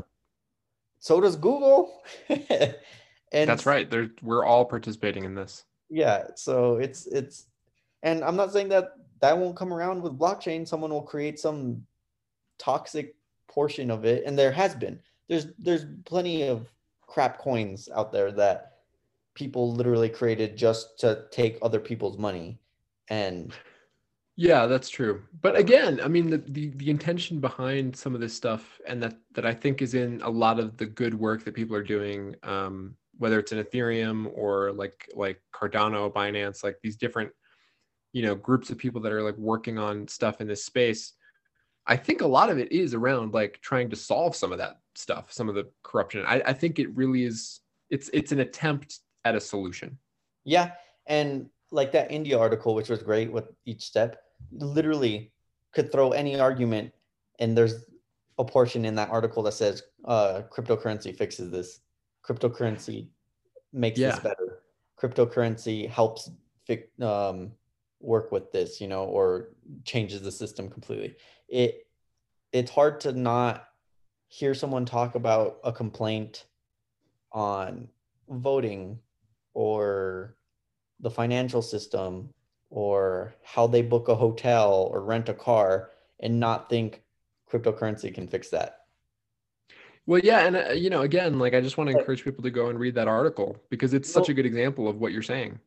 You know what's yeah, you know what's a great example this a problem that people have that could be fixed with cryptocurrency with the the blockchain What's that? uh, double booking on hotels. When someone yeah, goes that- and oh I, go. I got this room. Well, I got this room too. Blockchain would fix that issue. There would never be a double booking issue ever. Um, Yeah, I mean, just just off the top of like what I'm I'm like I have the article open now. A couple of things that he talked just just like a, a list of a, a handful of things he talked about is like censorship, um, foreign investment, bringing capital into a country, um, how it works well with the remote economy, um, strengthen monetary policy, um, deterring financial fraud. That's what we were just talking about a couple minutes ago. I mean, there's so many things. Oh, also, I keep forgetting to tell you the name of the our our, our system, Amazon Google type system that's gonna help you figure out where the hell you need to live and what job you need to have and and what it Oh, right. yeah. It's gonna be This is our startup idea that we came up with today. It's gonna be called Nomad. Oh shit, that's really good. I bet that's out there though already. Nomad, I think, is as a uh as a like drink, you know, like company. Let me see. Well, it's yeah, it sounds familiar. I feel like it's something. Uh cases and accessories, but I think we can still use it if it's out of a different system. Hmm. But anyways, or some form of that, but it, it works. It is yeah, it is really good. That's a good name. Um we should probably wrap this one up, but you guys can I hope you guys enjoyed this. Uh, I think we're going to do more episodes about some of this stuff cuz There's a we lot. read about it and and all day. and honestly start asking questions like i'm fine answering things about the blockchain and bitcoin versus ethereum and everyone's going to have their preferences because they a lot of different ones do different things that people would be really interested in and others that other people would be interested in um but one of the big things that i have to talk about blockchain before we leave to or uh, bitcoin before we leave is one of the biggest things is there's no ceo there's no creator That's right. generally necessarily. Someone created it, yes, but he was of some form of nobility because he literally said, I'm going to build this and I'm going to disappear into the night. We don't know who he is. We don't know what he does. He has a pseudonym. That's all we know him or her as, or they. But built it, released it to the world, and then stepped back. Didn't even didn't try to tweak it to get more out of it, anything like that. Yeah, it's which to me in a way actually makes it more pure. Yeah, yeah, it, it's it's its own thing. You know, there's no Mhm. human interference, and even if they tried that the systems out there wouldn't allow interference like that from a human. Yeah. Um, and then final thoughts before we leave is the presidency so far. Right. So Joe Biden. Um to be honest, I'm kind of like checked out right now of politics because I just feel that that sort of right now makes me feel sort of the opposite of what I feel about like what we're just talking about with crypto and blocks blockchain. Um It's not exciting and you're mad at it all the time. yeah, sort of. And also I don't know. I mean like it's it's just kind of anyway, I, I'll probably get into another episode. It, it- so Um, far, I hope that people are happy with. Um, I hope that people have felt a little bit of peace since things have been, at least insofar as like daily news goes, like relatively more stable. Um, one of the things that I I want to send, send to you, but it's it it's very misleading when you the the main title of it. So it's like what? Um, but now that I'm telling you about it, I can I'll show it to you, and you'll be like, oh okay. But I was watching Scotty. So Scotty is a guy on YouTube who does a lot of YouTube videos, and now he's on TikTok too about um car things. He's a mechanic. He's been a mechanic Okay. for like 50 years, and now he just he gives you tips um information answers questions that people have about new things and he keeps up to date he's not a active mechanic like some shop somewhere but he still works on cars and stuff and he knows all about modern systems too like new hybrid systems all that stuff but yeah. he, I, I noticed a video today that said uh i'm sick of this. My final thoughts on uh joe biden. And i was like what oh okay. Final thoughts on Joe Biden. yeah. It's gonna be a long So- four years, my man. so um so he i guess has been getting questions about like uh his political like preference and stuff. Mhm. and he's like i'm not a political person. I don't give a crap. Politics are all Yeah. the same. Politicians are all the same. And doesn't matter who if it's trump or it's biden they're still politicians and i don't yeah. I've met most of them. I've interacted with a lot of them personally, and a lot of them were former loyal lawyers at one point. And I don't trust lawyers. And um, it doesn't matter if they're if he's this or that or whatever. Like it doesn't do anything for me, and it doesn't do anything for small like people. They're all about themselves. They're all about trying to get stuff done for themselves. Um, And one of the big things he said, like uh, you guys are getting upset about all these promises, all these promises that aren't being upheld or this and that. And you forget that every politician does this. Every politician promises all this stuff and doesn't Yeah. deliver these things. Like it doesn't change. This is how it is. So you're getting upset for the same thing over and over again. And I mean, this is who he is. Like he he has been part of the Washington machine. His I mean, like how long was he in Congress? Like 50 years or something? like But the same thing too. Like Trump promised all this stuff and didn't deliver. So it, it's it's the same exact thing. And you can blame Congress all you want, but Congress is the same way, promising left and right. Oh, we're gonna do that. We're gonna have Mhm. this, and it doesn't matter. They're all working with amongst each other to figure out for themselves. You know, they're and then they're like, oh, my constituents want this, but well, you have you asked them? Have you gone out there and been like, what would you like? Blockchain fixes this. yeah.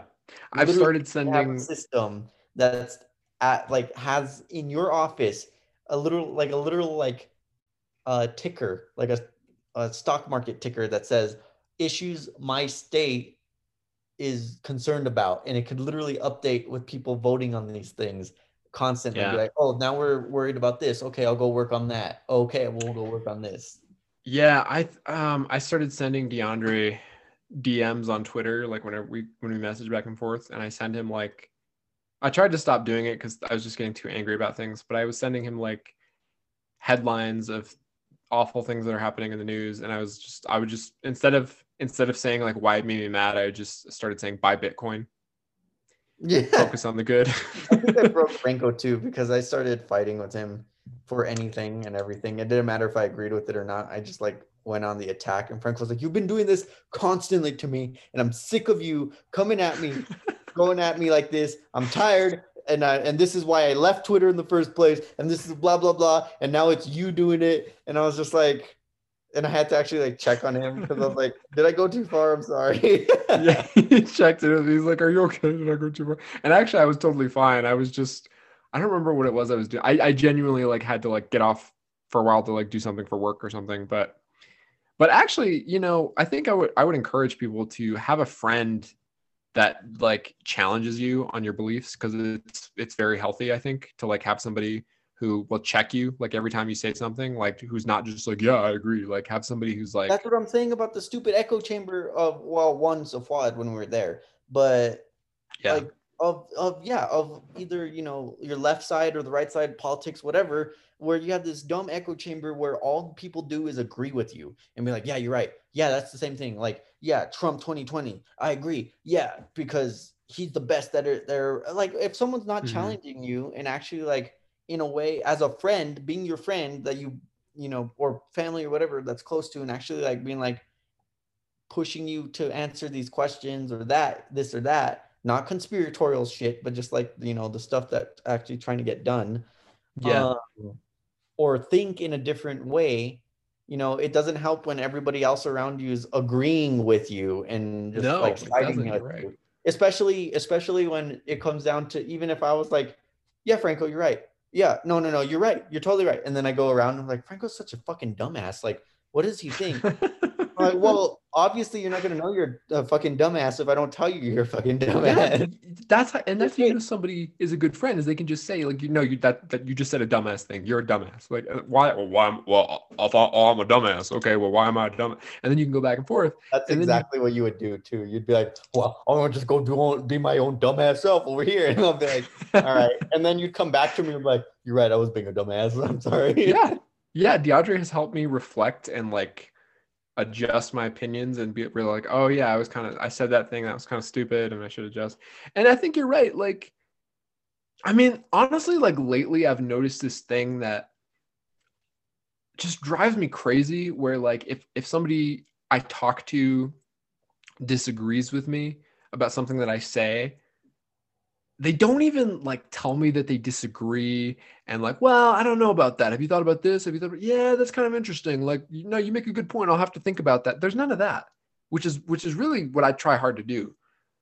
It's it's always like people just feel like they have to like subtly like correct me to get back to like saying the right thing or like like oh no you can't think that. We're supposed to all think the same. Like we gotta i gotta make sure i uh, yeah. The- it's they always say something like yeah but you know it's kind of like Hmm. yeah and i'm like Or just they just tell me you don't- agree they also, yeah, or they don't want to hurt your feelings, you know, or they're Yeah. afraid, or they're too, they don't want to get too political correct or be too political correct. And I was just like, yeah oh my god, you guys, this is this is bad. yeah it's like let's just talk sides. It's not even one side; it's all sides. that's true that's true it is it is all sides i mean you know honestly like some of the best conversations i've had around like that type of stuff is talking to people who genuinely just like disagreed with me and like just them telling me straight up like here's what i think about you know um like taxes or like here's what i think about like drug legalization or whatever. And then me being able to to like just listen to them honestly and be like yeah that's yeah i see i see why that's important to you. I see what well here's how i feel about it. And here's the the angle that i'm coming at it from and i've had conversations where people come back to me later and they're like hey man remember that thing you said like a year ago? That really changed my mind because i had to think about this point i'd never thought about. That doesn't happen unless you just tell people what you really think. It's okay to disagree like you don't have to like hate each other because you disagree but like be honest enough to disagree and like let them think about what you think. And think about what they think. Consider their points too. Like don't be so afraid of something somebody else has to say that you're just going to act like it's going to like totally monique just came in the room and deandre's Sorry. it's okay Hi! DeAndre's laughing because you could see her in the background. But and yeah, like don't don't be like afraid of hearing an opinion that you disagree with. Because that just means you're not secure in your own opinions. Like maybe you should hear opinions that you disagree with and then like shore up what you really think, which is what DeAndre does all the time for me. I'm just like, hey man, like I think this thing, and he's like, Franco, that's bullshit. Like here's why, and then I have to think about it, and so, and a lot of times I fire back, and I'm like, no, you're wrong because of it. But it all it helps. It's good to like hear somebody else's thoughts, not just your own reflected back at you. Yeah, Franco's a very uh well fuck you, I'm gonna do it my way, and then goes and does it, and he's like, Yeah, that totally didn't work. I'm that was my bad. I should have I should have paid attention. Or, I do or, have or, to, I do have that problem, yeah. Or whenever he like in a more softer note, he'll like, Hey, tell me something I should watch. I want to find something new to watch. Never watches the show, goes off and watches something else. And like, what, what was the point of me giving you that advice then? Yeah, that's true. That's true. I do that. DeAndre does. I feel it's you know, DeAndre does listen to me, but like slowly over time. He's like, yeah, you were right about that. I, I, see it now. I slowly, and I see him like slowly do it. Um, except for that one time that I like was just very firm, and I was like, DeAndre, you have to do this, like, listen, or I'll do it. Listen, that was the beginnings of me learning to be more receptive to you. All right, that yeah, was that. True. That's not fair because that was that was the catalyst that really triggered being like, okay, maybe Franco's right on a lot of things. Um, but then again, we wouldn't have had this problem if you didn't leave me in the first place for your wife over there and not stay in the dorm with me and take care of me like you should have. I'm sorry I got married.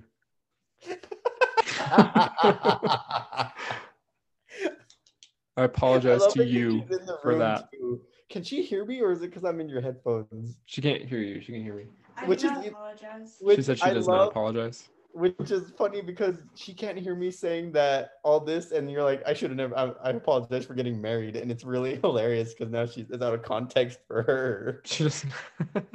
she doesn't have the. You don't have the full context of the conversation, but. You're gonna just tell by DeAndre's face he's talking shit. She said she can tell by your face he's talking shit. can you hear that? Could you hear? Her? I can hear her. She just can't hear me. Oh, okay. Um. Anyway, thank you guys for tuning in to this season three finale. Or I'm sorry, wait, what? season well, three premiere. Season three. That's awesome. We'll be back next year. Season four on its way. Um. Yeah. Bigger, see you guys. Things. See you guys next year. Um. No, thank you for joining us on our little special episode. That's a special episode. Uh I, I don't know. I was gonna say two and a half, season two and a half slash three, but here we are, season three, because Franco went and said it. We're in season three. season um, three. We are. What what was my thought on season on this? I, I had a thought, and then I started like picking on your marriage again, like I do. Um, I don't know, but we're coming right back. I can't oh, wait till you till you're married. I, I told DeAndre this the other day. I can't wait until he's married so I can like have all kinds of inside jokes with his wife that make him uncomfortable.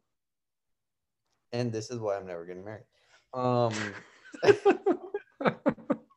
um but what I was gonna say was we're we're back season three. We'll be back a little bit later, but take this episode in stride, take it in pieces. It's a long one um, and it's going to be boring because we're talking about Bitcoin and we're talking about things that are exciting when you're involved, but you're if you're lost, you're gonna hate us or fight us like Franco does to me, and he's like, "What? What do they know? What do they, they don't know?"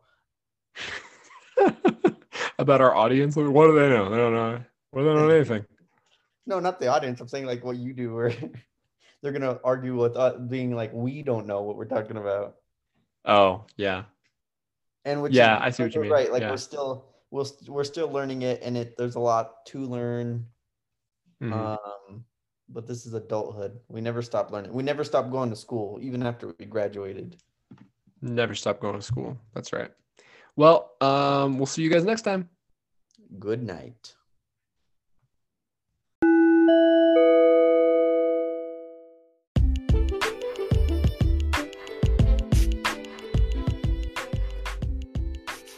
You're the only one I do this show with.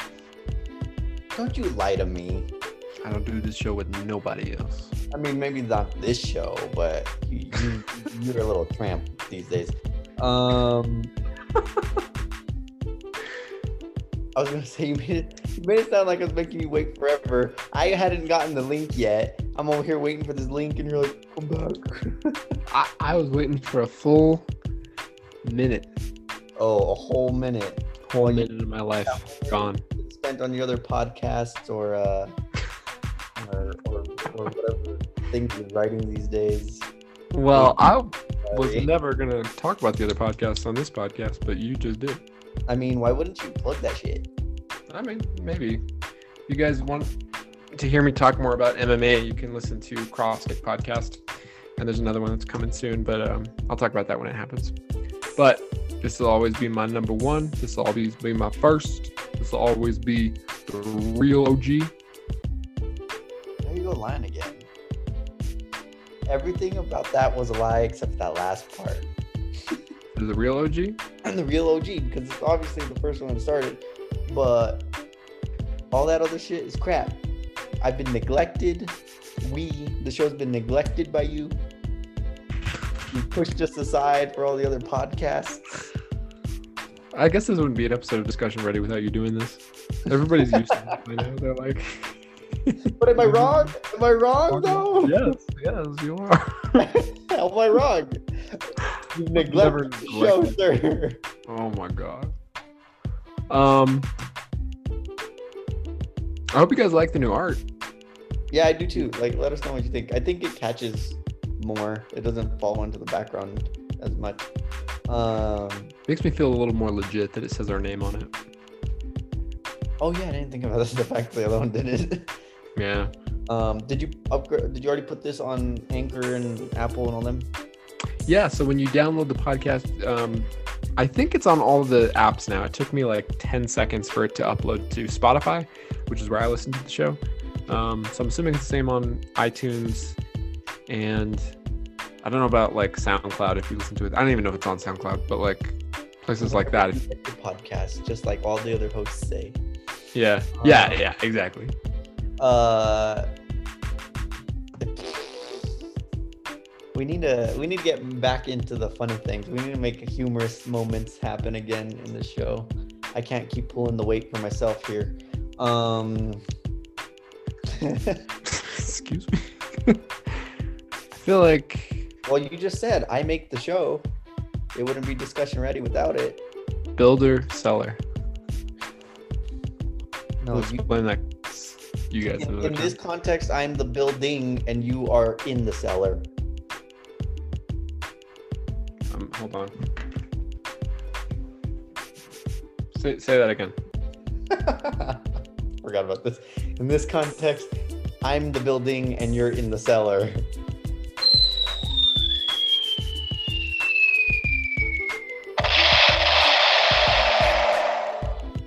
We need to get bombed. We need to Joke get like, bombed. Oh my god. We need to get like a legit soundboard in our studio that like we could just click on. Yeah. There Uh, might be a studio in our future, you guys. There might be It's, it's in the works. funded by cryptocurrencies. That's right. Um amongst other things. You're right. I forgot about the, the studio idea that we were talking about. in actuality, I was just joking, but you're right. There is actually the word. um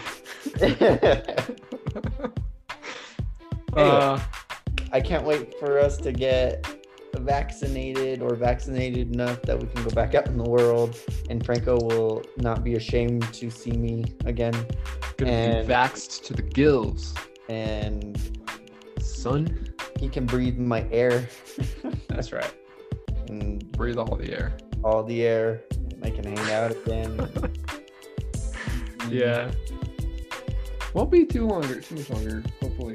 Um, It doesn't have to be long now. You can do it now. I don't know why everybody and their mom, not just you, but after I had COVID and everything, everyone's like, we're gonna wait like a month and a half. And I'm like, I'm fine. I don't know. It's it's it's got to be sketchy. I don't know. You're not you're not sketchy. You're not sketchy. It's like people are sketchy, but um including me. glad you guys are here with us. Uh hopefully we need to do a better push at getting more audience members and more involvement in the show. But that will happen. If you like this episode, do us a favor and send it to a friend. Yeah, let's let's start garnishing more. Like if you think this is good for someone of your friends that are a little weird or uh, you know, should join Bitcoin because you've already done that and you want to Mhm. boost that puppy up so we all get more money. Um do Mhm. that. And if you really like this episode, you could go to patreon.com slash discussion ready 505 and you can sign up to support the show once a month. And that'll mean you get a bonus episode once a month. Yeah. And you can get access to live events. You can get access to things we write and record and other stuff like that. There's going to be a bunch of new cool stuff up there pretty soon. We're going to do a lot of cool new stuff for season three. just gonna experiment. This is the experimental year. I think I feel like I said that Yeah. last year, but you know, we're just gonna experiment. We're gonna see what works. We're gonna start sticking things to the wall. Yeah. That's right. Um, did you update the the Patreon wall. one? what? Did you update the Patreon picture? That one I still have to update. That's the only one I haven't updated. Cool, cool, cool. Um, Yeah. And Twitter? Did you do the Twitter? Yeah, you did Twitter. Mm-hmm. It stands and out. Instagram. Um, where you guys can follow us at ReadyPod on Instagram and Twitter. And if you cannot afford to sign up on Patreon, we understand because it's hard out here, as DeAndre said, for everybody, not just for podcasters. So if you can leave us a review on iTunes, that would mean a lot. Listen, you either uh, start a podcast or an OnlyFans these days. Bam. Mean, and one real. of them, one of them garnishes you some kind of money. Guess which one? OnlyFans. I need to sell Good, your good body. for, good for those girls. Unzip, unzip that. There's, there's guys on there too. the guys too. Good for everybody who's who's who's doing that. Good, yeah, good for them. good for those ones that are pulling in the money too. That are like just like living it up, being like, I don't even have to pay for anything. People pay for it for me. right? Yeah. I mean, Um, but Yeah. yeah, we need to get back to uh, we need to experiment. We need to just mess around with the show and get people engaged, involved, and let's start making season three a powerful season that gets noticed. yeah. I, and again, like if you if you like this, send it to somebody. You know, help us out. Help us help you to help ourselves. It's the circle of life. Go watch that. I I don't I can't sing right now. It's too late. I was gonna I was gonna belt out that next part of that song. I just yeah yeah. Yeah. Good. in the show. It's uh, what it is. The Oh.